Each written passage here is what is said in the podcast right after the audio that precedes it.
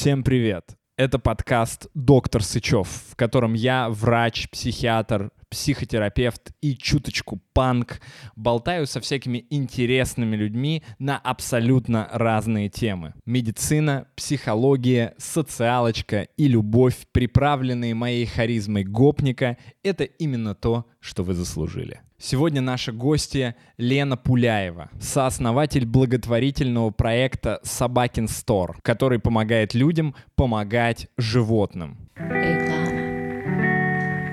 Если вы вдруг не знаете, кроме создания медицинского, психологического и социального контента, мы также занимаемся производством футболок. И, например, одно из наших творений сейчас прямо на мне — Футболки мы производим из э, максимально качественных материалов, и их можно сколько угодно стирать, и принты остаются как новые. Наши футболки поддержат в сложную минуту или просто повеселят вас. Они забавные, удобные и интересные. А чтобы вы еще больше захотели их приобрести, сейчас будет небольшой видеоролик.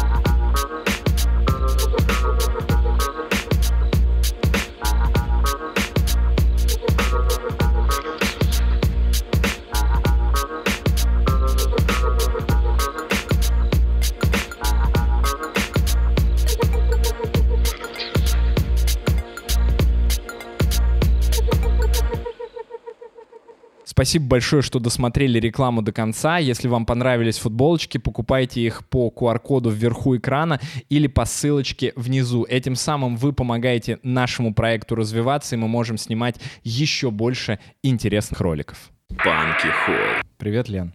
Привет.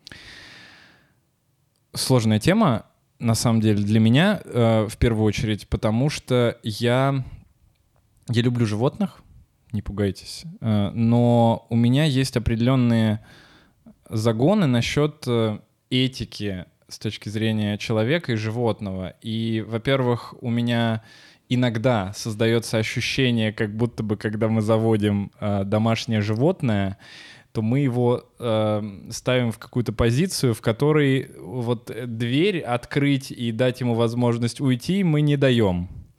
А, и с другой стороны, у меня, естественно, дети просят купить им там кота и собаку. А, и здесь у меня еще большая дилемма, потому что я понимаю, что лично я не могу с учетом своего графика, а, с учетом, ну, вообще своих каких-то там характеристик жизни позволить себе животное, потому что, во-первых, мы часто куда-то ездим. Во-вторых, э, это вот ну, сто процентов, если купить ребенку, то это ты будешь в 6 утра пиздюхать вот этот двор холодный. Думаю, я просто, ну я знаю, что я буду вообще ненавидеть весь мир в этот момент. А, и поэтому мне проще, наверное, отказаться от этого. И я сразу просто в начале подкаста хочу сказать, что у меня лично нет домашних животных, но это очень осознанный выбор на данный момент. И э, я абсолютно не сомневаюсь, что в какой-то момент это может поменяться, вот просто из-за того, что ребенок вырастет и скажет, все, теперь я готов в 6 утра вставать, и он действительно будет вставать, я надеюсь. Поэтому давай мы начнем с тобой с такого момента, почему люди вообще заводят себе животных? Зачем человеку животное? А, по моему опыту есть, прям вот выработалось уже несколько таких вот основных критериев. То есть есть вот этот вот критерий, а, как раз противоположный тому, который ты сейчас сказал, это какой-то неосознанный, что хочу собаку. То есть, не знаю, может быть, в окружении у этого человека есть друзья, у которых есть собаки, какие-то успешные опыты или, ну, как-то вот еще. И он такой, все, хочу, хочу, хочу. А, чаще всего покупается какая-то модная собака, ну, в текущий момент. Какие сейчас вот... модные? А, сейчас, мне кажется, довольно модно. Ну вот уже долгий период модные Сиба Ину, это такие рыженькие лисички uh-huh. маленькие, а, ну, относительно маленькие, а, довольно модные левретки, и вот у них есть а, еще более, там, побольше их разновидностей этой породы тоже, это, в принципе, в тренде. А, ну, корги как-то так фоном проходит, но тоже был какой-то пик. Ну, и хаски, в общем-то, угу. тоже они такие идут. Вот. Но как бы с хасками, если уже более-менее люди поняли, что им не совладать, то Сибаину, например, сил своего размера компактного выглядят, ну, такими, как бы, почему бы нет. Угу. А на деле оказывается, что иногда нет. То есть потому что это собаки такие характерные. Это именно собака, с которой надо договориться. Ну, то есть вот не условно немецкая овчарка, которая будет смотреть э, с, прям вот ждать сигнала хозяина, а что мне сделать. То есть это собака, которая условно там сама по себе. И если люди не готовы, если им нужен прям верный вот этот пушистый дружок, который будет прям везде следовать, все выполнять, это чуть не та собака. Поэтому э, в последнее время я вижу много очень объявлений в интернете про то, что пристраивается Сиба Украину двух лет, например.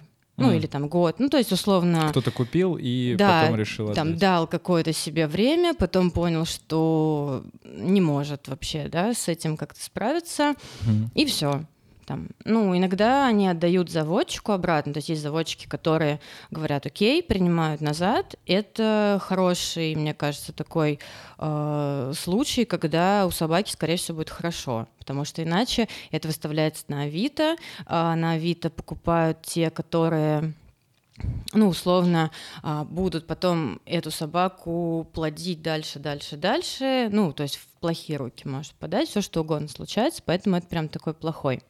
А второй, наверное, сценарий — это для а, скрашивания одиночества. То есть вот есть, например, одинокие люди, которые... Мне кажется, это, кстати, очень хорошие, потому что собака — это прям плюс 100 к социализации. То есть ты сразу ты идешь гулять, и со всех сторон на тебя собачники, ты можешь с ними кооперироваться, если они понравятся, делать чаты, ходить вместе гулять. Вот у нас на э, Проволыбецкой, например, часто видно, что там, мне кажется, по 15 собак вот там в парке, и они вот все как-то там соединяются вместе, все сконнекчиваются. Я просто не такой собачник, ну, чуть-чуть такой, не, не особо социальный, поэтому я в такие круги особо не вхожу, но я знаю, что люди вот так делают. То есть людям с какой-нибудь социальной фобией собака может создать контекст, в котором им будет комфортно. Да, это может быть. А еще может быть какая-то обратная штука, если социальная фобия слишком сильная, то из этой собаки тоже может вырасти такая же социальная фобия, как хозяйская, и они будут вместе, ну как бы они будут друг с другом, это органично, но они не будут общаться с внешним миром. Mm-hmm. А, то есть вот Бывает такой вот а, случай, когда дети попросили, это тоже, естественно, очень распространенный. А, о чем думают родители, я не знаю. То есть, если родители, вот как, например, ты понимаешь, что им это особо не нужно, то есть, если они делают это ради детей, потом это тоже может быть, что от собаки отказываются, а, говорят, что, ну, например, у детей аллергия началась спустя 5, ну, не 5, 3 года, например. Чаще всего такого не бывает. То uh-huh. есть, если там поговорить с врачами, кто именно на этом акцентируется, с э, аллергологами, потому что я э, очень часто сталкиваюсь с такими вот случаями, когда собаку отдают из-за аллергии. И я uh-huh. пыталась вот этот вот вопрос как-то прояснять, то есть действительно, или это все-таки какой-то предлог, и за этим что-то еще скрывается. То есть дело это не меняет, но мне это важно для понимания, например, э, есть ли в собаке какая-то проблема, о которой не говорят люди.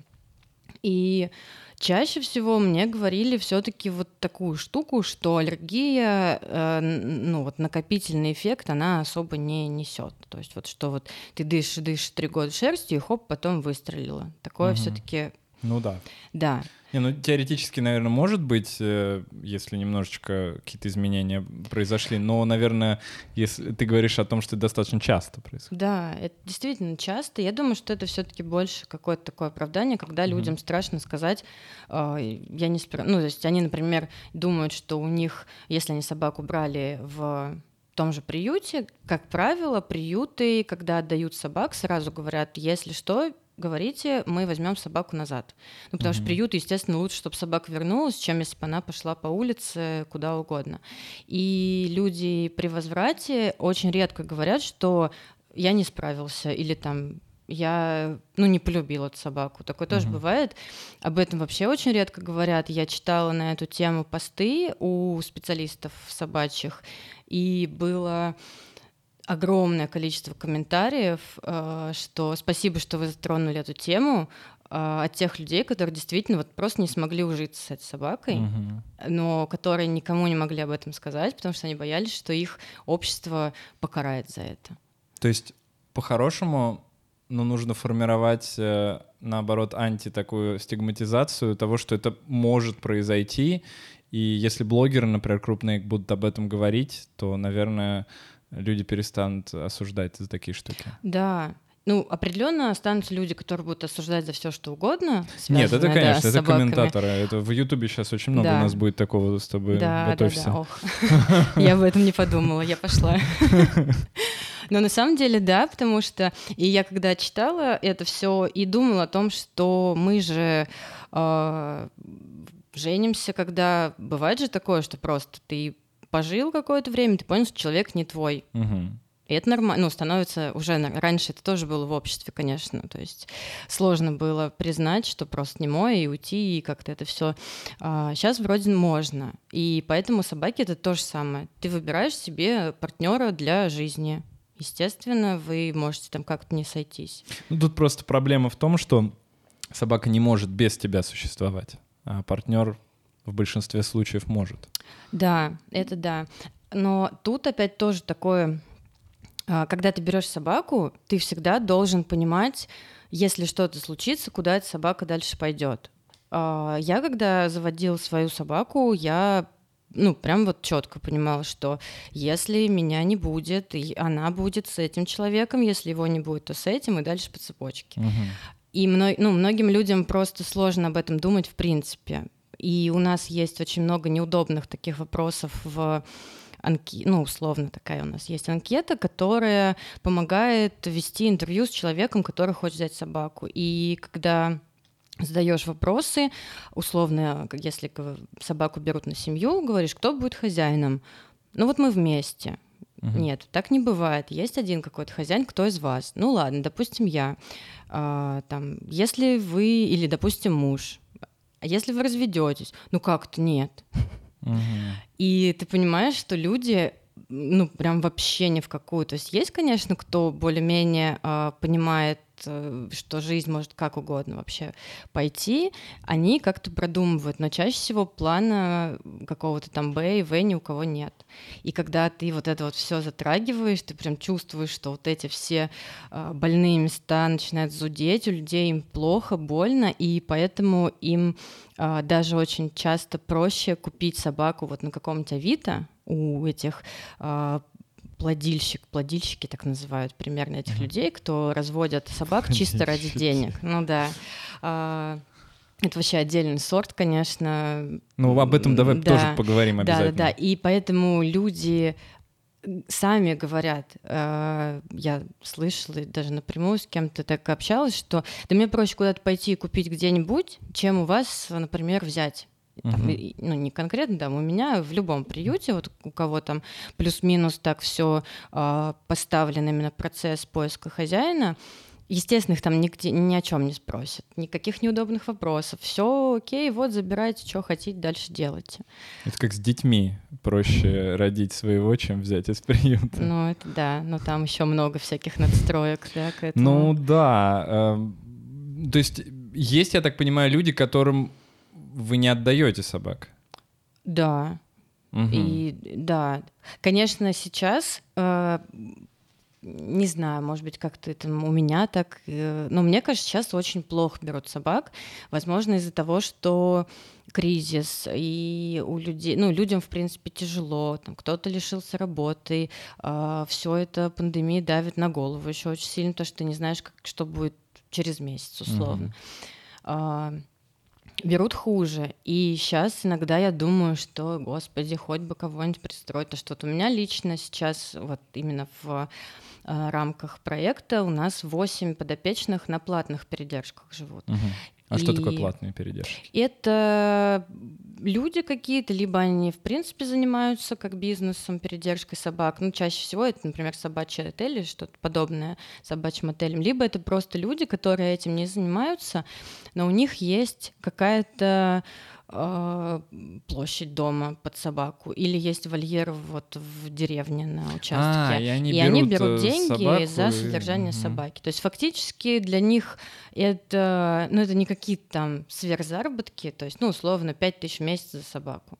А, за это ее кормят, гуляют с ней, Слушай, занимаются. 5 тысяч в месяц э, в моей голове как будто бы столько примерно уйдет на питание этой собаки. Питание сверху. А, это питание. чисто за вот этот э, угу. за процесс ее содержания. Угу. А, ну, от 5 до 12 условно это все бывает. И в приютах некоторых собак, в принципе, в приют не, не отвезешь. У них, например, какие-то медицинские показания, их надо, допустим, капать в глаза три раза в день. В приюте mm. никто этого делать не будет. Либо собака потенциально имеет, например, шансы побыстрее найти хозяина. А тогда в приюте она ну, меньше будет с человеком находиться, то есть как-то потеряется социализация, потом нужно ее заново будет это все вспоминать, как, э, как именно жить с человеком рядом, поэтому ты думаешь лучше на плату. Ну и в принципе uh-huh. в приютах места обычно нет. Uh-huh. Каждый день э, сталкиваемся с тем, что не очень хорошо отдавать куда-то собак в приют, потому что она будет там, какой-то уже по счету в вольере, э, неизвестно, как к ней могут отнестись другие собаки. В общем, куча таких минусов, поэтому платные передержки это наш, конечно, вот то, что нас очень сильно выручает. И на содержание вот этих восьми собак уходит где-то ну, где-то 50 тысяч, ну, угу. там, плюс-минус, ну, плюс еще корм. А, то есть деньги такие не маленькие. Ну, да. И хотелось бы, конечно, чтобы этих собак побыстрее уже забрали домой. Понятно, что их место займут новые, но хотя бы уже будет какой-то круговорот собак в этом мире, в, в нашем пристройстве. Но а, понимаешь, что нельзя отдавать всем подряд, потому что они либо к тебе обратно вернутся, либо не вернутся, и непонятно, что там будет вообще с ними. Поэтому угу. приходится задавать вопросы. И бывают люди, которые абсолютно плавают во всех вопросах, и ты понимаешь, что человек действительно ну, получается, морально не готов. То есть у него просто вот это желание появилось, может быть, у него даже действительно появилось желание помочь вот этой собаке конкретной, но что он будет дальше с ней делать, вообще неизвестно. И ты понимаешь, что так, давайте даже не то, что ты просто не отдаешь, ты вот в ходе вот этого разговора у человека э, вызываешь, ну, в принципе, вот эти вот мысли, ага, а тут, ага, я об угу. этом не подумал, ого, заниматься надо, угу, если операцию делать, то это там лишние 15 тысяч, не, у меня столько нету. Угу. То есть, а мы, мы сможем с тобой ну, я не знаю, это какой-то топ, может быть, но тем не менее, вот кому нельзя заводить животное. Я не имею в виду именно человека, который ага. пришел в приют, а имею в виду в целом вот людей, э, которые сейчас смотрят нас и думают, вау, я бы хотел бы вот взять, например, из приюта или даже э, завести. И думаю, что много людей, особенно у которых появляются дети, э, задаются таким вопросом. Вот кому нельзя? Чтобы точно сказать, вам, ребята, подождите лет пять. Или, может быть, кому-то вообще нельзя. Так, ну, я думаю, что нельзя тем, у кого физически времени не хватает, то есть, например, а, ему не удастся уделять собаке хотя бы часа три в день. Угу. Ну, я это считаю из таких э, цифр, как час погулять утром, час погулять вечером, и просто среди дня, например, хотя бы 15 минут позаниматься, 15 минут поиграть, что-то еще. То есть вот если у человека нет вот этого времени э, уделять собаке, то это уже плохо, потому что если... Я знаю, что есть люди, которые гуляют с собакой просто минут по 10-15. То есть они mm-hmm. выводят, во дворе, не убирают еще чаще всего за ними. Да, это вообще кошмар просто. Да, Моя нас... боль. Да, об этом мы тоже поговорим. а, то есть они выводят, чисто собака делает свои дела, все, ее загоняют уже назад, она сидит дома. В принципе, есть такие собаки, которые не особо и любят. И если вот подобрать именно человека и собаку, вот кто, например, там собаки не любят гулять, человек не любит гулять, но если человек даже не будет вообще ей уделять внимание, то это будет брошенная, э, у нее, скорее всего, поедет уже кукушечка потом, потому что одиночество, собаки стайные животные, угу. им обязательно нужно э, взаимодействие какое-то. В принципе, им достаточно просто быть рядом. Иногда я сижу весь день, работаю дома, угу. собака сидит вот рядом на диване, и я думаю, что вот я уже с ней рядом, наверное, ему хорошо, но в то же время понимаю, что потом он подходит ко мне своей игрушкой, уже тыкается и такой, так, давай. Активность, просто лежать рядом, нет. Мы не на том уровне отношений, давай дальше. И то есть, если нет времени, не надо заводить. В целом, у меня так раньше и было. Я Почему я вообще стала волонтером в приюте? Потому что мне э, очень хотелось взаимодействия с собаками, потому что я их очень люблю, мне вот прям нравится там почесать, поиграть, погулять. Но я понимала, что мне собаку нельзя, потому что мы, э, если не работали э, с мужем, то мы куда-нибудь путешествовали и чаще это было и работа, и путешествия, и там до, не знаю, восьми раз в год ты куда-то постоянно просто вот увидел билеты, поехал, uh-huh. все. И я понимала, что вот в таком ритме собаку нельзя, потому что это ну, будет постоянно брошенная собака, ты ее будешь то к одним родственникам, то к другим, естественно, им это все очень тяжело. Uh, у котов а вроде путешествовать как... с собаками Сложновато, да? Сейчас, кстати, проще. Я буквально сегодня от S7 видела рассылку, где они прям прописывали правила. По-моему, там до 23 килограмм можно. То есть ты покупаешь ей билет, угу. дополнительные затраты. Понятно, что тут тоже надо рассчитывать. Ты готов, ну, например, не знаю, билет стоит 20 тысяч, если, или 10 Но она даже. едет в салоне, Она едет я вот надеюсь. рядом. Да, да. Угу. Потому что там это, мне кажется, вообще одуха какая-то, если собак да, сажают это сложно, но у нас были случаи, когда мы отправляли за границу собак вот в багажном отделении, все было хорошо со всеми, но в то же время я постоянно слышу истории, когда э, в каком-то аэропорту в российском клетка разломалась, собака убежала, ее ловили там неделю, mm-hmm. потому что собака была, ну она просто была вообще ошалевшая от происходящего, естественно, это ужасно, и в итоге она погибла под колесами mm-hmm. там какого-то вот, ну спецтехники mm-hmm. аэропортной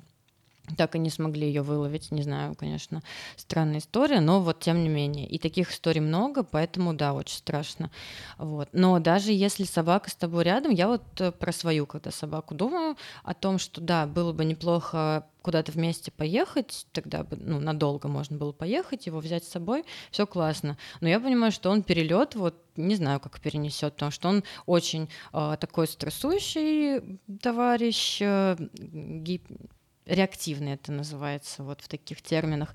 И его вот если что-то заведет, его реально сложно успокоить, а заводит его, ну, там самолет, э, будут плакать дети, бегать дети, им mm будет интересно. Он вообще не может просто посидеть, не понюхав вот всех окружающих. Mm-hmm. И я понимаю, что я не смогу пройти с ним по самолету всех понюхать, это не очень этично э, и уместно. А сидеть с э, истерящей собакой рядом ну, я, да, не готова. Поэтому я тут выбираю скорее все-таки оставить его.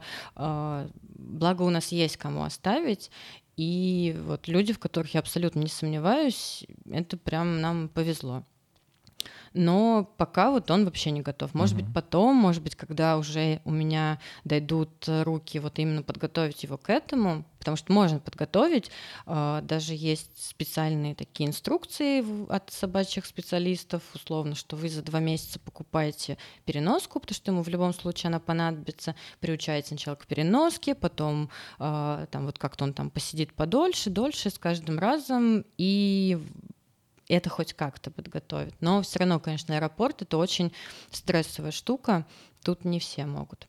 Вот. Угу. Так что, ну, да. то есть первое это время, да, вот давай вернемся. Да. А, первое, э, то, на что стоит обратить внимание, это сколько у вас есть время на то, чтобы э, с собакой заниматься. То есть, если да. у вас дети, и вы на детей уделяете два часа в день, то, скорее всего, еще и собаку заводить не самая лучшая идея. Да. Ну, либо вы больше ничем не занимаетесь, у угу. вас дети и собака. Это ваше как бы Основные план, план на жизнь. Угу. Да. Не, в целом такие есть примеры, это очень круто. Конечно, да. конечно, я не сомневаюсь. Им вот как раз это все очень, э, очень заходит, и действительно все, все счастливы в этой ситуации. А, второе, наверное, это желание, даже не желание, может быть, э, как это, ну, лень еще тут тоже присутствует. Потому что когда тебе лень заниматься, то все есть. То есть у тебя есть время, но тебе физически сложно, например, встать и позаниматься с собакой. Мгм. А с ней надо заниматься. То есть даже если, например, где-то ты на старте все-таки сходил к тренеру собачьему, а, обучил его каким-то базовым штукам, то потом это надо поддерживать. И это я знаю тоже на своем опыте. На старте я занималась собакой, потому что он был прям вот супер реактивным, а, и, и- и мои все с ним занятия были направлены на концентрацию, выдержку, то есть даже не общий курс дрессировки, а скорее вот именно курс такой ам, взаимодействия вот с людьми, то есть чтобы он где-то мог подождать, где-то не ел э, то, что ему нельзя есть, просто хотя бы мог посидеть, не доставать гостей, которые Мгм. приходили. Это, кстати, для меня сейчас открытие, потому что я всегда задавался вопросом, зачем люди э, ходят и дрессируют собак. Э, И для меня это э, как бы было сродни тому, что, ну, я предполагал, что это сродни тому, чтобы просто, ну, как бы экспериментировать, вот что, чему я смогу научить э, эту собаку. А оказывается, это может быть и просто полезно для обыденной жизни. Да, но ты прав а, в этом плане, потому что действительно многие как раз и идут, чтобы... А посмотрите, он умеет кувырок, переворот, э, сальто и так далее. Но когда он умеет кувырок и переворот, это не значит, что эта собака социально адаптирована Мгм. к жизни. То есть действительно есть много собак, которые могут делать всякие трюки за вкусняшку, особенно если собака, собака-пищевик, есть такое понятие, а, то есть ориентирована на Мгм. еду. И она в целом может тебе дать все, что ты от нее хочешь. За еду. Да, Это РПП какой-то. у них это постоянно, это врожденно. Хотя нет, есть собаки, которых не интересует еда. а, Это сложнее, потому что их замотивировать сильно сложнее. То есть, если как бы вкусняшка нет, то тогда что? Ну, чаще это просто вот Мгм. харизма, Слушай, в общем, мотивируешь харизмой. даже, потому что мне вот один вопрос хоте- хочется тебе потом задать. Мгм. Так, э, окей, второе это лень, то есть если вам лень заниматься, если вы понимаете, что вы там сами в спортзал не можете сходить раз в неделю, то, скорее всего, с собакой вы тоже никуда ходить не будете. Скорее всего, да.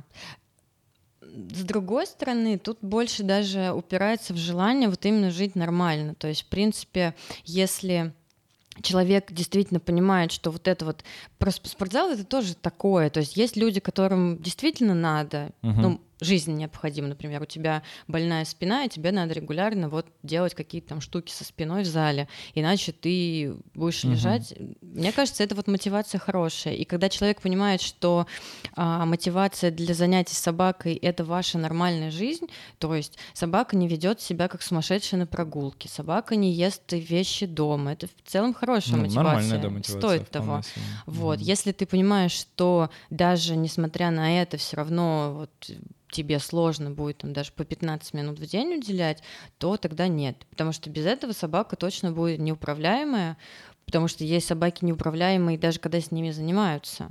Вот. А что бы с ними было, когда вообще без этого? Так что это важно. А, Следующий, наверное, критерий это все-таки деньги, потому что либо они у тебя есть, эти деньги, либо ты знаешь, где их, если что, можно достать. Потому что есть случаи, когда собак э, либо усыпляли, либо там они сами просто умирали как-то быстрее, потому что у хозяев не было просто денег на операцию. А государственные службы какие-то по помощи собакам медицинской есть или нет? Э, Есть, есть государственные, но мне кажется, они все равно не делают бесплатно. Я знаю, что иногда могут а, кастрировать э, собаку кобеля бесплатно. Мгм. Бывают какие-то такие акции, и иногда бывают акции по бесплатным прививкам от бешенства. Мгм. Потому что это на самом деле надо государству, чтобы не было эпидемии, чтобы... Мгм. Да, Ну, это минимально, да? То есть какая-то такая минимальная история да абсолютно. то есть чтобы какую-то найти от государства квоту, чтобы прооперировать свою собаку, нет, я такого Мгм. вообще не слышала. Сколько нужно иметь э, денег примерно вот на черный день, если что-то случится с собакой, чтобы вот на все хватило точно?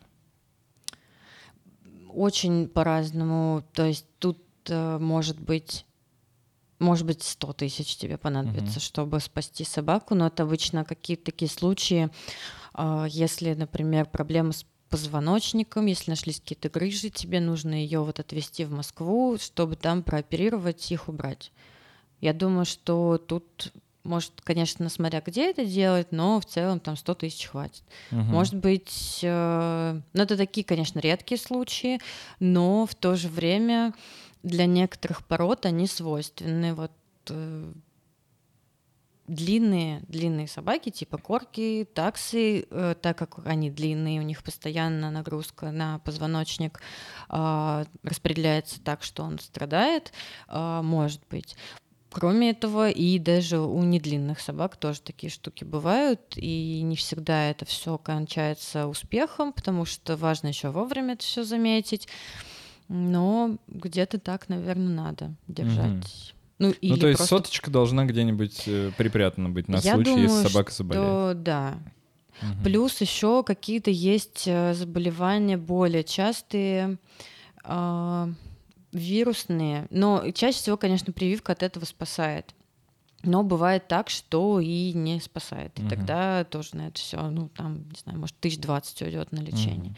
А на прививке сколько, кстати говоря? Это же не только единоразово мы делаем, это мы должны каждый год, я так понимаю, да, делать? Да, ежегодно где-то 700-900 рублей. Можно дешевле, можно делать отечественную вакцину, она стоит, наверное, рублей 300-400. А мы делаем даже приютским собакам европейские, потому что не знаю, может, конечно, это как-то уже не так работает, но раньше считалось, что отечественный не дает нужный, э, нужную концентрацию антител, чтобы угу. противостоять. Это от бешенства. От бешенства, и она комплексная. Бешенство угу. плюс вирусы.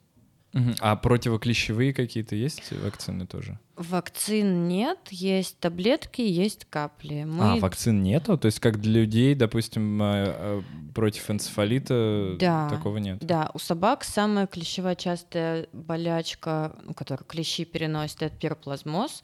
От него э, нет каких-то вот вакцин, угу. И есть какие-то сыворотки, которые не дают на самом деле результата, тоже это проверено опытным путем. Угу. Ну вот угу. моим, с моими собаками, с которыми я это все проходила, они потом все равно mm чем-то заболевали. А, поэтому... а в начале сколько уйдет денег на прививки? Вот когда, э, допустим, Яша сейчас возьмет собаку, mm вот сколько ему нужно денег иметь, э, чтобы сделать весь пул первоначальных прививок? Да, в принципе, то же самое. Если он возьмет щенка, ему нужно будет сначала сделать а, комплексную прививку, а потом сделать ревакцинацию с той же комплексной плюс бешенство. То есть это будет, ну, допустим, полторы тысячи стоить максимум.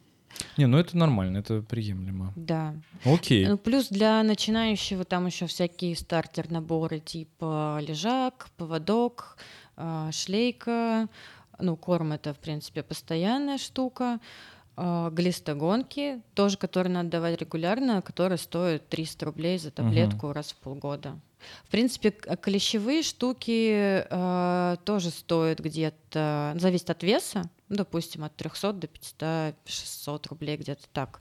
А... Я сейчас разговариваю с тобой и угу. понимаю, что на самом деле, ну, прям нужно, ну, не 20 тысяч зарабатывать, чтобы да. собаку содержать. Но в то же время я знаю многих людей, которые зарабатывают не так много, ну, ну не то чтобы прям мало, но немного, то есть нет uh-huh. каких-то сверхдоходов. Они также живут с собаками, и они говорят, что у нас все вообще отлично. Просто они ставят, например, вакцину подешевле, корм подешевле, либо кормят э, кашей с обрезками, с какими-то. Uh-huh. Звучит не очень. Мы тут, на самом деле, так живут очень многие. Я тоже думаю, что сейчас в комментариях просто все ну, с мясными, не, не картофельными, нет, с мясными. Это все. Я просто исхожу из вот такой вот э, как надо, ну, то есть, по идее, как лучше. Ну, конечно. Да, а так-то, конечно, многие вообще делают как угодно и говорят, что наша собака э, счастливо жила 15 лет, например, угу. на макаронах. Мгм. что-нибудь такое. И ты говоришь, ну да, хорошо, что так. Мальчики будут делать иногда, чтобы не забывать, что тебе задать потом Да, да, вопрос. да. Мгм. И я не спорю, что это может быть, ну, действительно, ну, так и есть. Но Мгм. просто а, ты никогда не знаешь, э, действительно, эта собака на макаронах, там, вот конкретная, вот эта другая, проживет на макаронах или нет. Поэтому, естественно, мы всем говорим, как надо, как Мгм. э, вот должно быть. Дальше там все уже для себя сами решают. Ну, вполне, да. Нет, ну, понятное дело, что кто-то из людей может прожить на каше с обрезками. Да, Вот, безусловно, да. Тут вот просто вы должны тоже люди все мы как бы дум понимать какой а, уровень жизни мы а, ну можем предоставить этой собаке и хотим ли мы вообще такого Мгм. или нет или Да, мне кажется, действительно- это, кстати, э, вот, вот это, кстати, штука, в которой, мне кажется, вообще никто не задумывается, потому что собака, вот, на мой взгляд, очень многими людьми расценивается все равно как не до человек, ну, скажем. А, и, ну, типа, можно дать собаке суп, который я не хочу. И она, конечно, съест, потому что, ну, ты же ее не кормил до этого, Мгм. она съест. Но и ты бы съел, если бы у тебя не было возможности. Но ты идешь и готовишь новый суп, или идешь в кафе, да, что-то покупаешь. Поэтому мне кажется, что это немножечко такая этически неверная позиция, чтобы давать собаке э, ну, что-то, что очень сильно отличается от того, как ты сам живешь. Ну да это как такой измельчитель мусора пушистый Да-да-да-да-да-да. просто ходит и перерабатывает его Но тут тоже еще все упирается э, у многих вот в то что да всю жизнь так жили Мгм. А вот, вот и, и вот там война, потом вот это вот все идет. Мгм. А, ну понятно, что мы все жили так всю жизнь, а раньше вообще мы помои из окна выливали, да, там Мгм, в да. средние века. Вот. Ну, конечно, нет. Да. Ну и раньше, да, раньше э, женщинам нельзя было работать, например. Да. Как вариант. Вот. Да, э, деньги. Есть что-то еще из того, вот, что прям точно нельзя? Если против э, сожитель, если у тебя есть супруг, Мгм. кто угодно, то есть друзья, с кем ты очень, снимаешь. то Если он не очень, точно нельзя. Мгм. Я тоже уже это делаю, выводы на основе э, каких-то причин отказов, которые у нас были. И, в принципе, даже если он будет позволять, он, она, кто угодно, Мгм. этой собаке жить, то отношение будет не очень. И собака это будет чувствовать, она будет стрессовать, она может его покусать, потому что ей страшно, потому что она думает, что это воинственный какой-то здесь товарищ. Э, Будут проблемы. Так что Мгм. я думаю, что если кто-то в семье против, или там говорят, ну и заводи свою собаку, и сама вот с ней гуляй, сама все делай, я пальцем не притронусь, ну, конечно, нет. Мгм. Ну, мне кажется, это вообще это путь прям в никуда, и потом, скорее всего, ты с этой собакой будешь где-нибудь... Да, да, конечно, сама и конечно. Не- Я согласен, потому что вот я такой человек, я вот, ну я типа вот, я, м, я, конечно, хочу детям сделать хорошее, но я понимаю, что я не готов. Ну, типа, я не готов там в 6 утра вставать и идти с собакой гулять. Я не настолько хочу вот как-то тактильно ее трогать, что мне это прям необходимо. Хотя я понимаю, что, ну, вот у моих друзей есть какие-то кошки, собаки, я прихожу с удовольствием их глажу, играю, там что-то такое делаю. Но дома вот пока, по крайней мере, я прям вообще, ну, точно нет. Слушай, давай чуть-чуть про еду поговорим все-таки. А, Потому что есть очень много, мне кажется, мифов насчет еды э, и собак. А, И первый миф — это то, что сухим кормом, э, может, это не миф, кстати, не знаю, что сухим кормом э, нельзя кормить собаку, потому что у нее будет, будут проблемы с почками, там, печенью или еще чем-то, и что нужно, в одном месте я слышал, что добавлять обязательно другое. В другом случае слышал, что вообще какой-то альтернативный какой-то корм должен быть, который больше как раз похож на человеческую еду. Что с этим? Есть какие-то, может, исследования на эту тему? Э, Есть. И еще, кстати, один миф, что сухой корм не переваривается, скапливается в желудке, желудок потом приходится разрезать, его вынимать оттуда. Жесть. Это вот тоже мне такое говорили.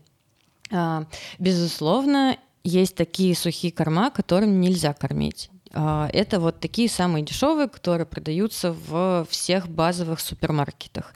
А, Так. Дешевые. Ну, Это важный да, момент. э, я- Которые, я- которые чаще всего рекламируются. Нет, как бы ими можно кормить, но понятно, что в них э, не достает э, нужных и микроэлементов и Ага. вот всего такого.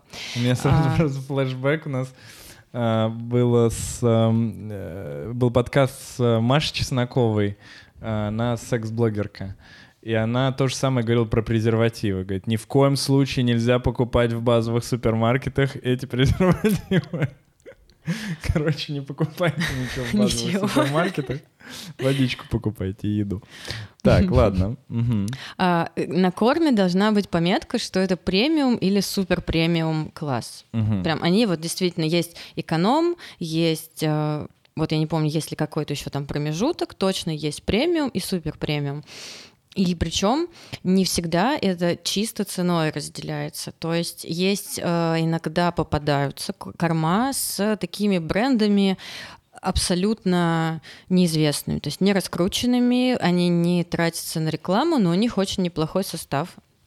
И мы э, такие корма периодически покупаем, и вроде все нормально.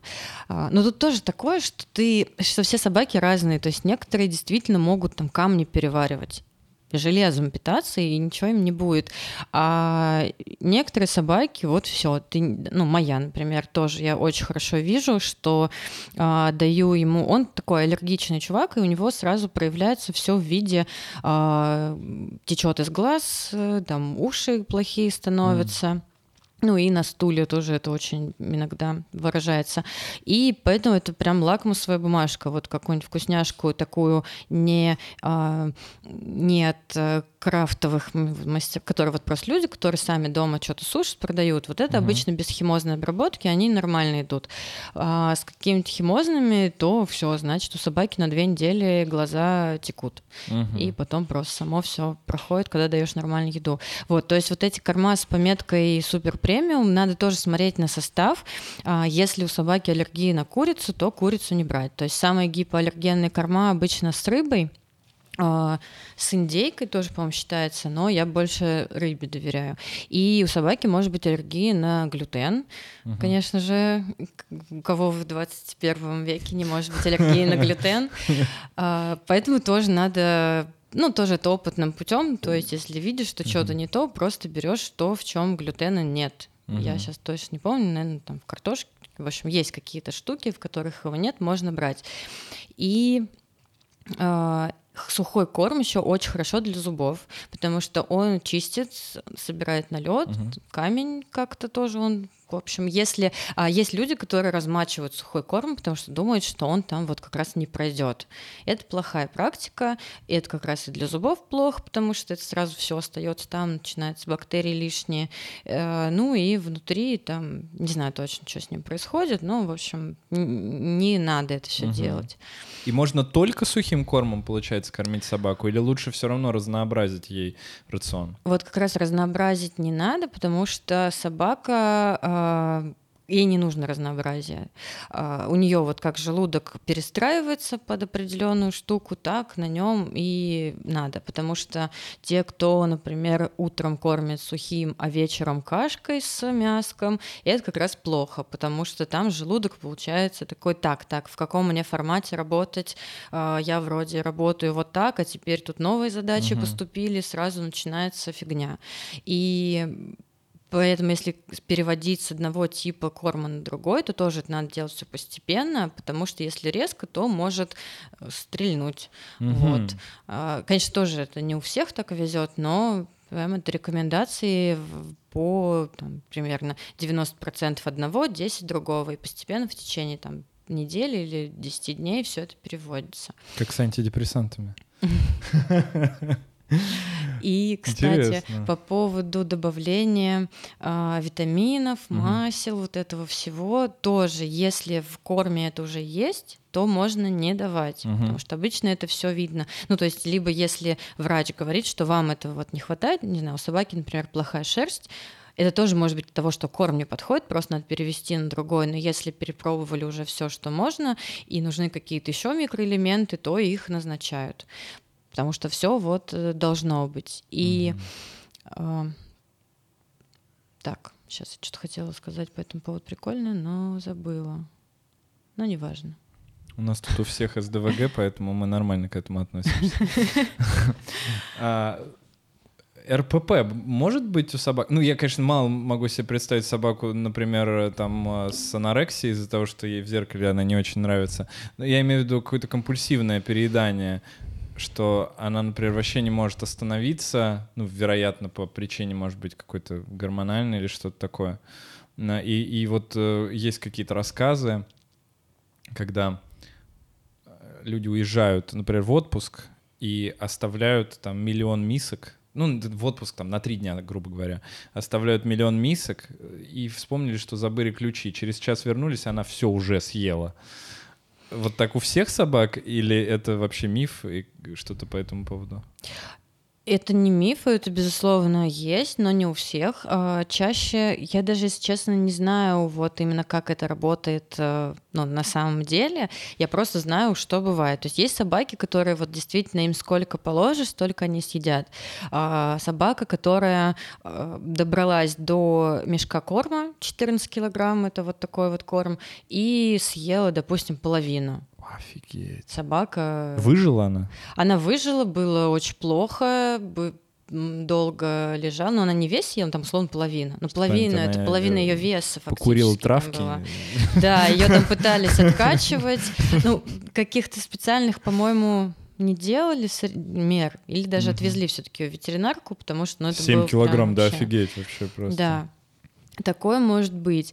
А, потому что, ну, собаки, они же добывают себе пищу, то есть они не знаю, они любят добывать, можно uh-huh. так сказать. И часто есть такое, что вот, например, собака съел свою порцию еды, а ты дальше уже ужинаешь, и сидит собака и вот этими глазами Шрека смотрит на тебя. Давать ей еду или нет? А, ну, конечно, нет. А, нет, нельзя собака колбаску? Добыв... То есть она, собаке важно, то есть если у нее вот, вот эта вот страсть, да, к такому добыванию есть, какая бы она сытая ни была, она всегда будет продолжать свое Блин. вот это поведение. Мне всегда их так жалко, он сидит, смотрит, ты жрешь колбасу эту. Да, и поэтому они, нет, то есть все говорят, ну она у вас, наверное, особенно родственники, бабушки, вот, да, которые там всех и детей обычно кормят, и собак. Ой, ну что же он у вас такой? Ну вот, ну вы его не докармливаете, наверное. Ну давай дадим. Нет, у mm-hmm. нас, ну, наш собака по граммам ест, потому что я, ну, наверное, у меня тоже какие-то сдвиги в этом плане.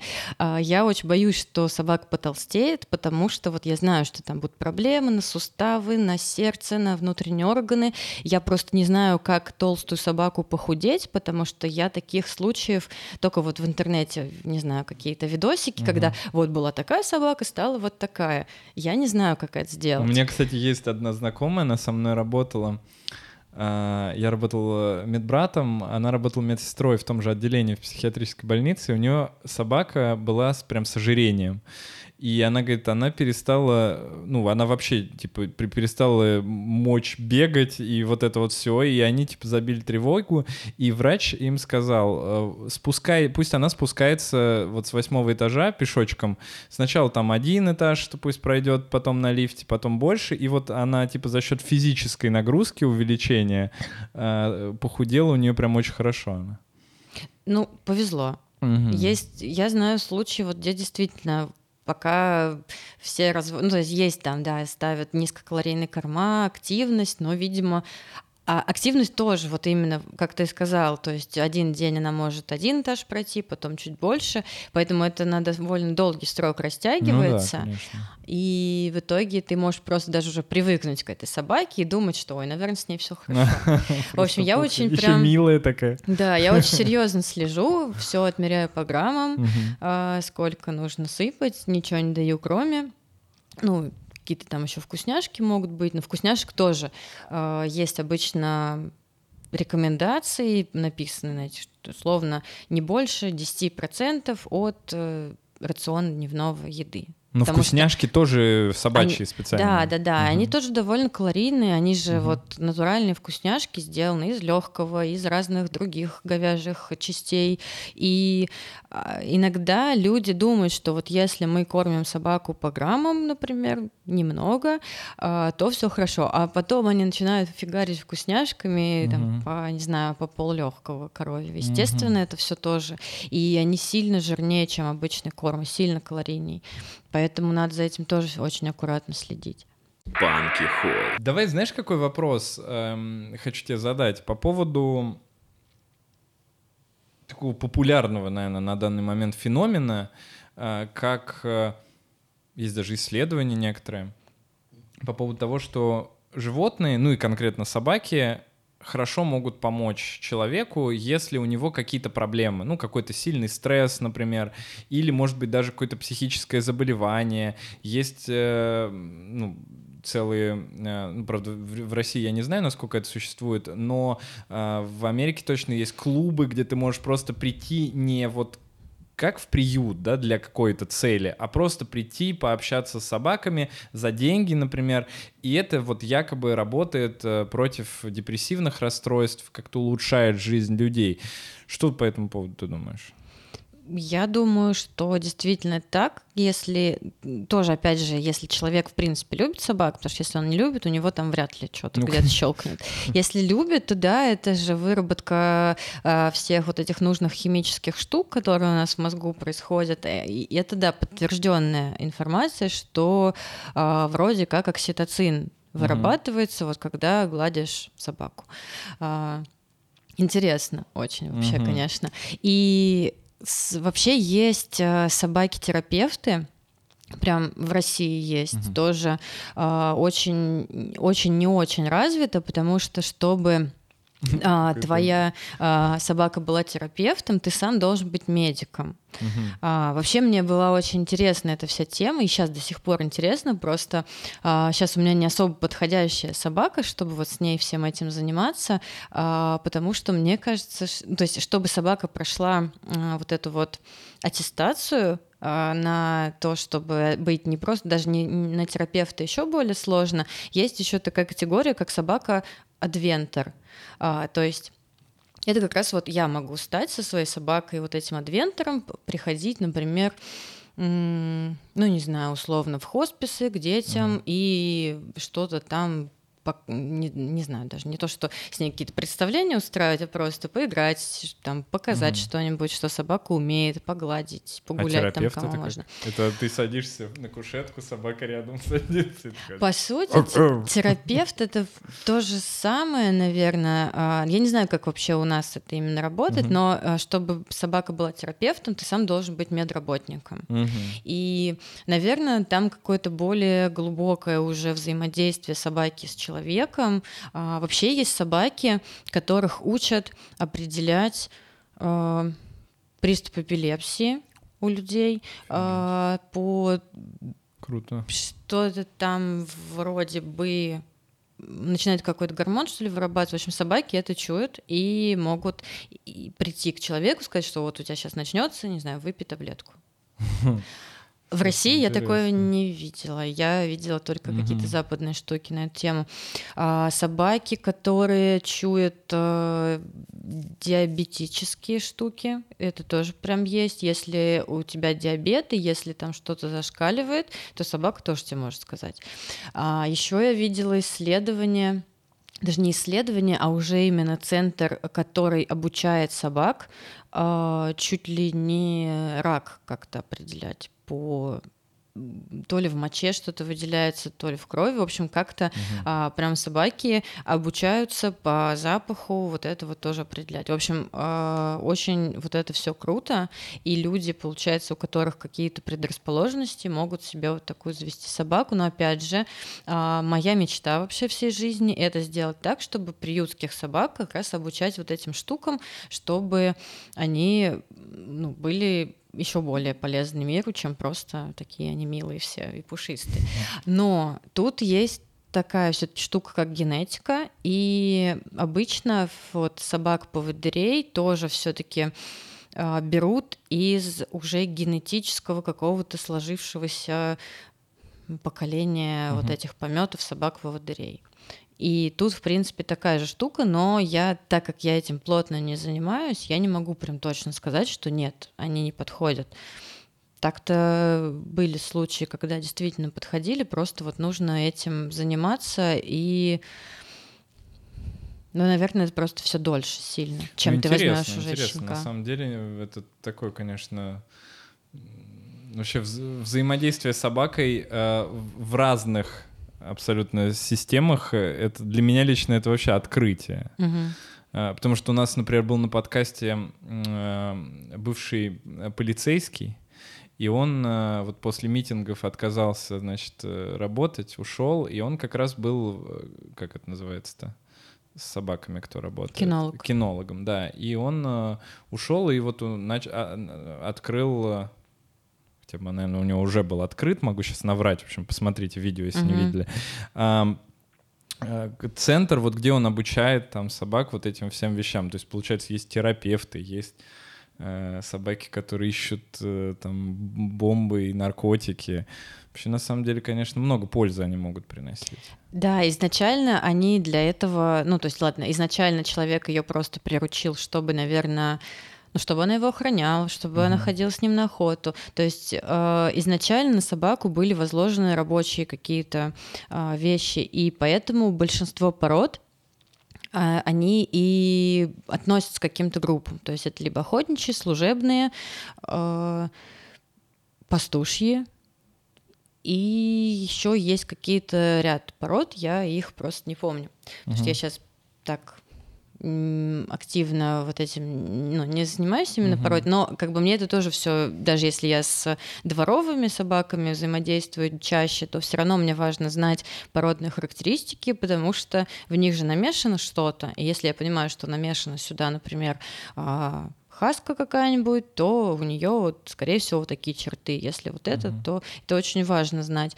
И по сути, вот все собаки изначально были как раз рабочими собаками. Декоративными собаками было, было очень мало. То есть даже а, йорки, вот эти йоркширские терьеры, mm-hmm. которые сейчас считаются декоративными собачками, они вообще не декоративные, они терьеры. Терьеры а, это охотничьи, конкретно вот эти маленькие терьерчики, наверное, на там, мышей крыс, например. Ну, чтобы они залезали в норы. Да. То есть угу. они, а сейчас из них делают декоративных, и э, чаще всего им вообще не дают никакого социального взаимодействия с другими собаками. То есть даже я со своей, а у меня небольшой, у меня такой таксообразный пес, тоже не чистопородный. Э, и я иду вот с ним, и я вижу какого-нибудь Йорка, и очень часто его берут на руки. Угу. Естественно, что у такого Йорка вырабатывается? Агрессия к всему, вот, не знаю, вообще к всему сущему. Угу. И чаще всего такими э, вещами страдают, мне кажется, женщины в возрасте, которые, э, не знаю, может быть, для них эта собака как какой-то ребенок такой вот недостающий. Ну, не знаю, такое бывает. И такое ощущение, что они действительно очень сильно за них боятся, что вот эта собака сейчас что-то с ним сделает, и они их поднимают, уносят. Скорее, собака э, вся лаем, например, раздражается, и они это связывают с тем, что э, что собака агрессирует или что-то такое. На самом деле собака может просто кричать «Эй, привет, как дела? Чё, чё там? Чё ел сегодня?» Это тоже может быть, потому что... А, Сухой, ты на сушке? Если собаке дать пообщаться, то 80% что все будет хорошо. Просто когда собака на руках, она, мы даже делали с моим псом такие ну, тесты. Я тоже иногда, когда я вижу кого-то большого, и я понимаю, что может быть, потому что он иногда, у него что-то там переклинит в голове, он сам на них начинает лаять. У него есть тип пород определенный, которых он ненавидит. А, там в сил, я не знаю почему. Есть, угу. Вот я до сих пор я пытаюсь. Кровная вражда какая-то. Какая-то, да сквозь поколение. И вот он на них сам начинает орать, mm. и иногда, если я понимаю, что его сейчас могут реально сожрать, то я его все-таки возьму на руки, размер позволяет. И как-то я его взяла на руки просто, вот к нам пришли с большой собакой э, сюда, и я его держала на руках, и он начал на нее орать прям вот и, и мы поняли, что он это делает просто вот именно из тех соображений, что он вот на руках просто... И мы его поставили, все. Он сразу замолчал, угу. они понюхались, разошлись. Угу. Это действительно очень... Мы сами собакам часто мешаем взаимодействовать, и мы сами делаем так, что появляется зооагрессия или там к человеку агрессия, все что угодно. Угу. Но вот... Спасибо, очень развернуто ты ответила. У меня следующий вопрос э, по поводу детей, потому что очень много людей, которые покупают животных именно из-за того, что ребенок просит. Стоит ли так делать или нет? И чем вообще руководствоваться? Потому что я понимаю, что даже ребенок, ну, там, подросток, 14-15 лет, все равно может случиться ситуация, что его ну, слегка инфантильный мозг э, может отказаться от того, чтобы дальше как-то э, работать э, и взаимодействовать с этой собакой, и она останется, собственно, уже на руках у родителей этого подростка. Что делать? То есть как себя вести? Потому что я вот, например, сейчас прям сталкиваюсь вот прям вот непосредственно сейчас с тем, что у меня один ребенок хочет, ну ладно, там он хочет игуану, вот, а второй ребенок хочет кота, но и собаку тоже он хочет. А, но тот, который хочет собаку и кота, он маленький, и поэтому я понимаю, что ну там в 4 года это однозначно нет, 100%. А, э, что делать, вот, когда они будут постарше? То есть как мне с ними себя вести? Я советую, э, ну, то есть если ты понимаешь, вот лично, да, ты, что ты совсем не хочешь этим всем заниматься, то просто так и сказать, что, чувак, ты еще маловат, а, а я вот не хочу. Что мы mm-hmm. с этой собакой будем делать? Будет несчастная собака, дом весь будет закакан, ничего хорошего mm-hmm. из этого не выйдет. То есть, может быть, они поймут. Может быть, еще а, завести друзей э, с собаками и водить к ним ну, просто давать именно пообщаться. Возможно, у них эта потребность закроется. Uh-huh. А, можно ездить в приюты, кстати, uh-huh. тоже тема. У нас э, приезжают э, люди с детишками как раз на базе вот того же. Просто uh-huh. что вот хочет собаку, мы хотим показать, что такое собака. И дети вот там гуляют, играют, им хватает, в принципе, вот на неделю, потом через неделю снова они приезжают. Uh-huh. А, можно взять собаку на передержку, но тут, наверное, лучше, например, тоже у кого-то из друзей, если mm-hmm. есть такая опция, то взять, ну, допустим, на пару хотя бы дней или на неделю mm-hmm. и попробовать с этим тоже пожить, может быть, или просто иметь возможность периодически приглашать к себе в гости собаку. Вот что-то такое я бы советовала. Мне кажется, что для детей это сработает. И для подростков тут тоже такое, что ну, вот сейчас, например, ему 15, допустим, два года он с этой собакой поживет, а потом уедет учиться в ну, Лондон. куда-нибудь в Америку. Да. Естественно, тут тоже собака, скорее всего, то есть если он переедет в Москву, допустим, из Рязани, то еще ладно, можно снять квартиру, ну. там, да, собаку взять. Если это будет общага, естественно, нет. А, а кто будет ребенку снимать квартиру в Москве, если есть общага только ради собаки? Ну, тоже вряд ли. То есть э, такая ситуация, что обязательно родители должны понимать, что она свалится на них, ну и, скорее всего, через неделю. Ну вот это, конечно, я, чем больше я сейчас с тобой общаюсь, тем больше я понимаю, насколько я все-таки правильный выбор делаю, потому что действительно столько хлопот, и это большая ответственность, прям огромная ответственность. А с другой стороны, давай посмотрим, нельзя назвать, что это с другой стороны посмотрим. Ну, другая особенность детей — это вот это какая-то излишняя жестокость к, э, к собакам, ну и вообще к животным.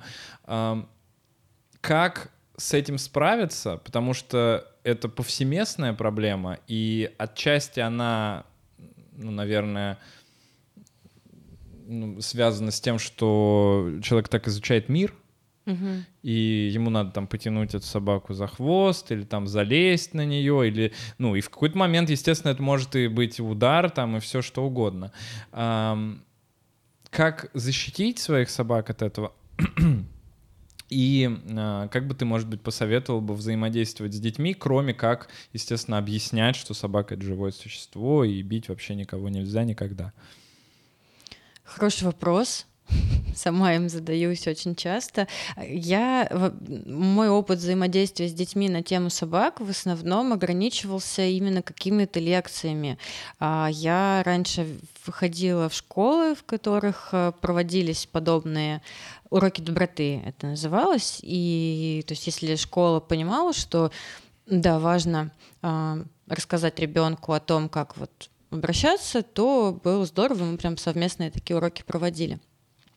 Но из тех, которые мне попадались, а, все были очень вот такие а, лучезарные какие-то дети, но там и были уже дети, получается, младших классов, то есть там от 7 лет, ну и до 11 класса. То есть там про, про жестокость мы как-то так обозревали все очень вот ну что просто такое нельзя, и как бы там ни у кого и не вызывало ничего вопросов. А так показывать Обычно, э, не знаю, если... Мне кажется, что... Ну, ты, наверное, сейчас мне скажешь тут лучше вообще, откуда жестокость берется, если это... Когда они познают мир, это же там с трех лет, да, наверное, ну, до это даже раньше, наверное, угу. это в принципе с рождения, угу. да, может э, пытаться человек понять, э, что вот этот кузнечик, что с ним будет, если ему лапу оторвать, угу. или кота дернуть за хвост, угу. или собаку там э, стукнуть вот этой деревяшкой, что будет тогда? Но ну, тут Но это скорее же, до да, трех, да, наверное, лет. Наверное. Вот так вот где-то примерно. А потом может появиться какая-то уже намеренная. Ну, то есть э, чаще всего мне кажется, что как раз ребенок так вымещает свое вот то, что у него там наболело внутри. Наверное, чаще всего это какие-то проблемы с родителями есть, которые вот в это выражаются. И поэтому Uh, то есть я хотела как сказать, что uh, пример родителей, если ребенок особенно доверяет родителям, близок с ними, и если он видит, что родители эту собаку любят и всех остальных там и котов, ну то есть у него, наверное, не возникнет какой-то мысли жестоко относиться. А вот тут другой случай, если у него нет с родителями близости, и если он на них обижен, если проблемы в семье, то тут уже появляются прям вот большие сложности, которые, наверное, только какой-то психиатрической помощью решаются. В общем, разговаривайте со своими детьми, и это, скорее всего, решит многие вопросы. Но это не точно. Ну и мне кажется, да, если заметили, что у ребенка вот эти жестокие наклонности именно не, ну, уже в осознанном каком-то возрасте, а, то, наверное, надо бить тревогу как можно раньше. Ну, конечно, то есть э, это же какая разница, на кого он это насилие вымещает, там, на других детей, на взрослых или на собаку, если это разговорами не решается, то, скорее всего, надо это решать как, каким-то другим образом. Угу. У меня один очень важный вопрос. А, я его держу в голове, и я боюсь, что мы сейчас не успеем. Возможно, что-то еще успеем, но его я сейчас прям хочу задать, потому что это для меня лично крайне важный вопрос. И это бездомные собаки. Я вообще не понимаю, что происходит, потому что я знаю точно, что это проблема в, ну, в России э, бездомные собаки. Э, я слышал, что ни в коем случае нельзя их кормить э, и вот, ну, как-то им помогать, потому что это приводит к тому, что их становится еще больше на какой-то конкретной площади. С другой стороны, я понимаю, что нельзя их там, типа, отстреливать и вот это, всем этим заниматься, потому что это, ну, просто этически, ну, как минимум, странно. Что с ними делать вообще? Их же, ну, очень много. Есть места, вот я иногда иду, я вот думаю, вот ребенок сейчас здесь пойдет, ну, ну, сожрут, ну, прям, ну, покусают как минимум. Ну да, согласна, страшно, особенно во всяких промзонах. Да и, кстати, в центре города я тоже периодически вижу а, стайку какую-нибудь mm-hmm. там из пяти-шести собак. У нас вот на шлачке да. Э, э, в группе написали, что собаки час гонялись за котом, а потом весь двор слушал, как они его убивают. Да, такое есть. А, у нас большая проблема конкретно в нашем городе Рязани с государственными приютами. Их нет фактически. То есть у нас есть а, две организации, а, которые занимаются сейчас, кстати, они занимаются программой, которая сокращенно называется ОСВВ, Отлов, стерилизация, вакцинация, выпуск. Но тут есть слово выпуск. Мгм. И, если честно, я не знаю, как это работает в отношении агрессивных собак. Я думаю, что все-таки они их не выпускают, но новый закон о э, обращении с животными запрещает усыплять собак без показаний. И то есть получается, что агрессивные собаки это не показания. То есть если бы, ну на самом деле это такой путь в никуда, потому что эта собака никогда не пристроится, если она вот именно уже генетически агрессивная в нескольких поколениях, дикая, а, ну там не знаю, можно, конечно, положить всю свою жизнь на то, чтобы ее социализировать, а, но в то же время есть сотни а, ну, социальных собак, которых тоже надо пристроить. Так что я, конечно, ну это довольно, да, ну, наверное, мог- может кто-то осудить, но я считаю, что все-таки таких собак, а, которые не приспособлены к жизни, никогда не будут, а, их можно усыплять. Мгм. Ну, мне кажется, это тоже этически правильно, потому что иначе, ну, даже если где-то их содержать, это большая опасность для людей, которые будут этим заниматься, потому что они будут всегда погрызены. М, Вот. А как в И- идеале это должно выглядеть вообще? Вот если мы возьмем, ну, какие-то страны, может быть, э, в которых это все развито лучше. Ну, в странах, где развито лучше, все выглядит, конечно, идеально, но на деле они усыпляют, наверное, там 80% собак, М. которые... а, по крайней мере, в Америке есть ассоциация, а, называется PETA, по-моему, P-E-T-A, а, которая считается ну, молодцом организации, но которая, вот если посчитать всех тех, кого они а, пристроили и кого успели, то там реально процентов 90 усыпленных собак. Ну, то есть, и они решили эту проблему фактически, да, бездомных собак нет. А в некоторых странах прям официально можно держать, то есть, например, собаку взяли с улицы, если ее не пристраивают в течение полугода, ее тоже усыпляют. У них нет э, финансирования на вот дальнейшее. Но опять же, есть частные приюты, которые не идут по этой схеме, которые держат собак как угодно долго на пожертвования, например. Мгм. Они живут и пристраивают уже там по факту, как получится. Потому что пристроить собаку за полгода на самом деле не так просто. Ну да, и это какая-то, да, русская рулетка получается Да. немножко. Ну вот такая. Зато собак нет на улицах. Но и причем у этих в этих странах, в европейских, все эти собаки породистые чаще всего. То есть всякие бигли, грейхаунды, питбули. А, В общем, с кем они не справляются, их, например, или просто хозяин, например, умирает, и собака попадает в приют. В. Лондоне, кстати, можно заключить договор с приютом, а, э, чтобы когда ты умер, собаку взяли, и она там жила. А, и не, соответственно, не усыпили. Да, то есть там как-то, я уж точно не помню, какие условия, наверняка это за большие деньги все, Мгм. но уже такая Мгм. прикольная штука. Окей, слушай, ну, Лен, расскажи, чем ты занимаешься теперь, раскрой все карты, чтобы мы все могли а, задонатить вам, и собачкам стало чуть лучше. А, Я сейчас занимаюсь проектом, который называется Собакин Стор, который появился три года назад в рамках помощи одному из рязанских приютов, а, где я была волонтером. Приют называется «Спасибо за жизнь». Все вообще не, не было никаких признаков того, что это вот будет каким-то прям отдельным проектом. А Мы хотели сделать серию просто открыток в поддержку собак новогодних, чтобы а, под Новый год собачкам задонатили, и люди получили открытки. Но моя подруга Маргарет Дьяченко сказала, давай свяжем шерстяные носки. Вот есть фабрика, а, это очень круто, сделаем свои дизайны, потому что снегири и тамбовские волки уже никому не нравятся а, почему-то. Вот. И мы сделали сами, а, Рита, дизайнер-иллюстратор хороший, и она сделала нужные а, дизайны для фабрики. Фабрика связала нам носки, мы продали эти, эту партию всю. А, было где-то 400 штук, мы прям сходу так заказали. И поняли, что хорошая Мгм. инициатива. а, Людям важно покупать что-то и отдавать что-то ну, взамен, соответственно, какую-то пользу приносить.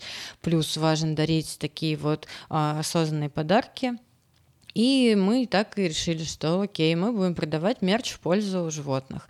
А, так как шерстяные носки летом, ну и вообще в принципе весной и осенью особо людям тоже не сильно нужны. Мы поэтому сделали еще футболки, худи, шоперы, поясные сумки, а, делали всякие мелочи типа керамики а, на дружественной нам студии. В общем, делаем разные такие штуки. Еще у нас есть продукт, это лежаки из джинсов, которые уже отработали свое. Лежаки для, для собак. Да, для собак и для кошек. Да, кстати, кстати ребята, да. есть. Я свои джинсы две или три пары отдал. Что... Да. Вот, уже, наверное. Возможно, ваша собака лежит. на них лежит. А, и, соответственно, прибыль, которую мы получаем, мы распределяем по тем, кому она нужна. То есть мы а, отдаем по-прежнему в приют «Спасибо за жизнь» а, на аренду. Ну, на аренду, конечно, там не так много, на одно иногда помогаем с оплатой стерилизации собак, например, какими-то операциями, поддерживаем своих вот этих подопечных, которые уже вот чисто прям под э, нашим проектом и которые все на платных. Один из них э, не совсем простой пес, у него синдром сухого глаза, ему вот надо капать в глаза, всякие мази э, не слишком дешевые, поэтому набегает такая неплохая сумма mm-hmm. за это все. А, и плюс мы просто если деньги какие-то остаются свободные, потому что мы еще часть все-таки пускаем на дальнейшее изготовление продукции, уже мы не вкладываем своих денег, наконец-то, это даже изначально, естественно, мы на свои деньги, и дальше уже по мере по мере того, как а, что-то продавалось, мы могли себе что-то забирать. А сейчас уже просто все само, как бы проект сам себя обеспечивает, это уже хорошо. И мы просто смотрим, кому нужнее, то есть если у кого-то срочный сбор, какая-то там сложная собака, или собака, наоборот, прям вот запала в душу, мы ей оплачиваем передержку а, только для тех э, людей, кому мы действительно доверяем. Вот, кстати, хочу сказать всем, очень важно.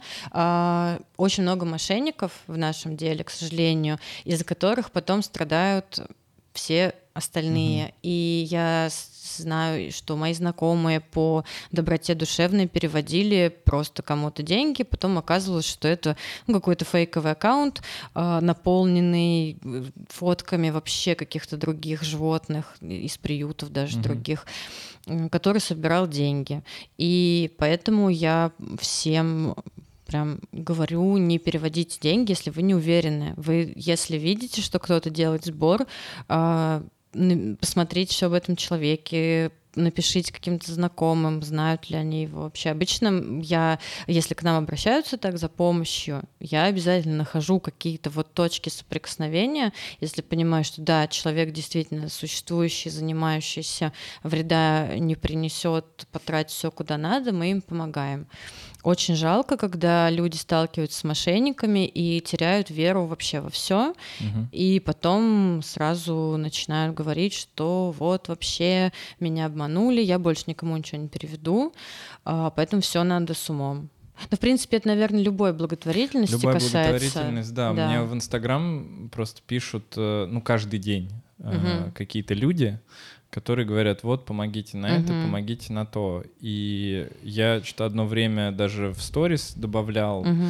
а, но потом поговорил со своими друзьями, кто вот э, благотворительностью занимается, они говорят, что ни в коем случае, что все работать можно только через фонды, uh-huh. а, потому что э, какой бы ни был наполненный аккаунт, какие бы там ни были сторис, там каждый день в течение уже полугода, все равно это могут быть мошенники, которые просто, ну, заберут эти деньги, и, естественно, никаким детям они не пойдут. Угу.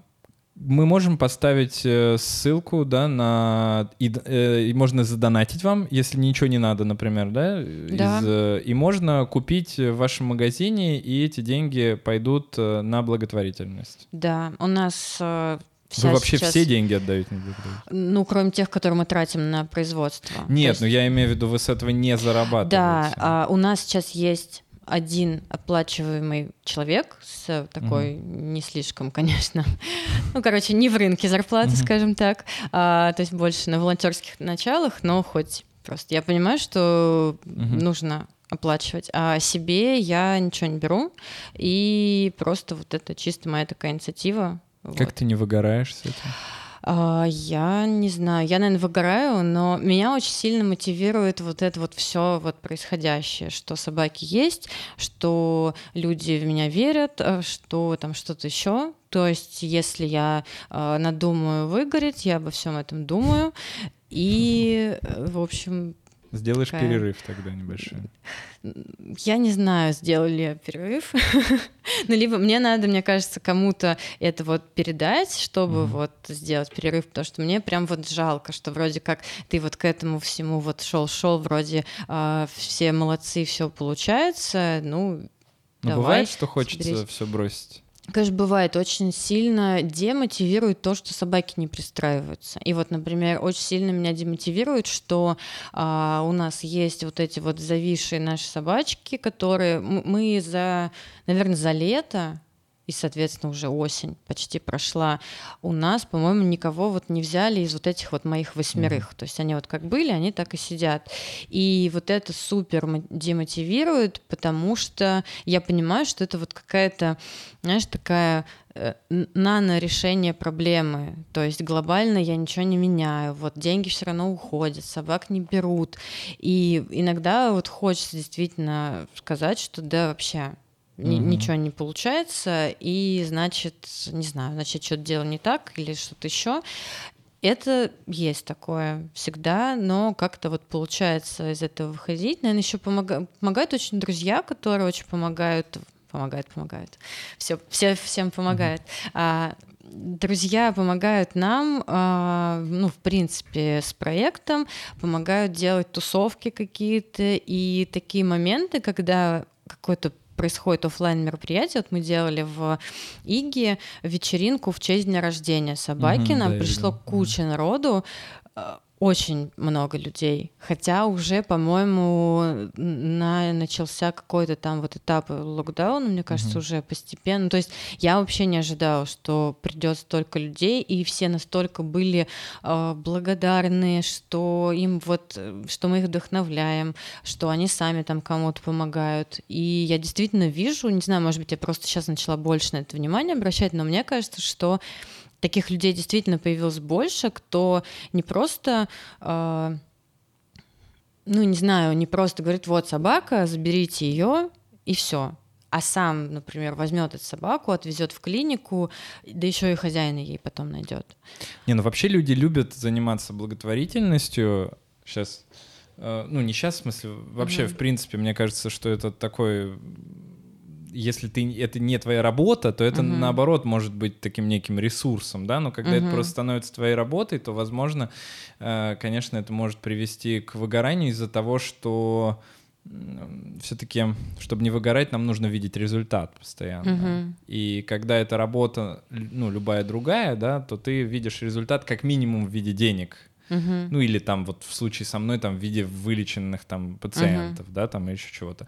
А здесь, если, ну, действительно собак не берут, то я понимаю, что это, конечно, безумно тяжело. Но, ребят, э, в общем, я думаю, что ну, нас посмотрят много людей достаточно э, и послушают. Э, если вдруг э, у вас есть желание э, взять собаку, вы давно на, насчет этого думаете, и вы прослушали наш, наш подкаст и понимаете, что вот именно вы нужны, нужны собаки действительно, а собака нужна вам, то обязательно пишите. Мы тогда оставим ссылку на ваш Инстаграм э, и сразу оставим ссылку, куда можно задонатить и где можно, соответственно, все купить. И в Инстаграм можно писать, правильно я понимаю, если люди хотят вот насчет собаки поговорить.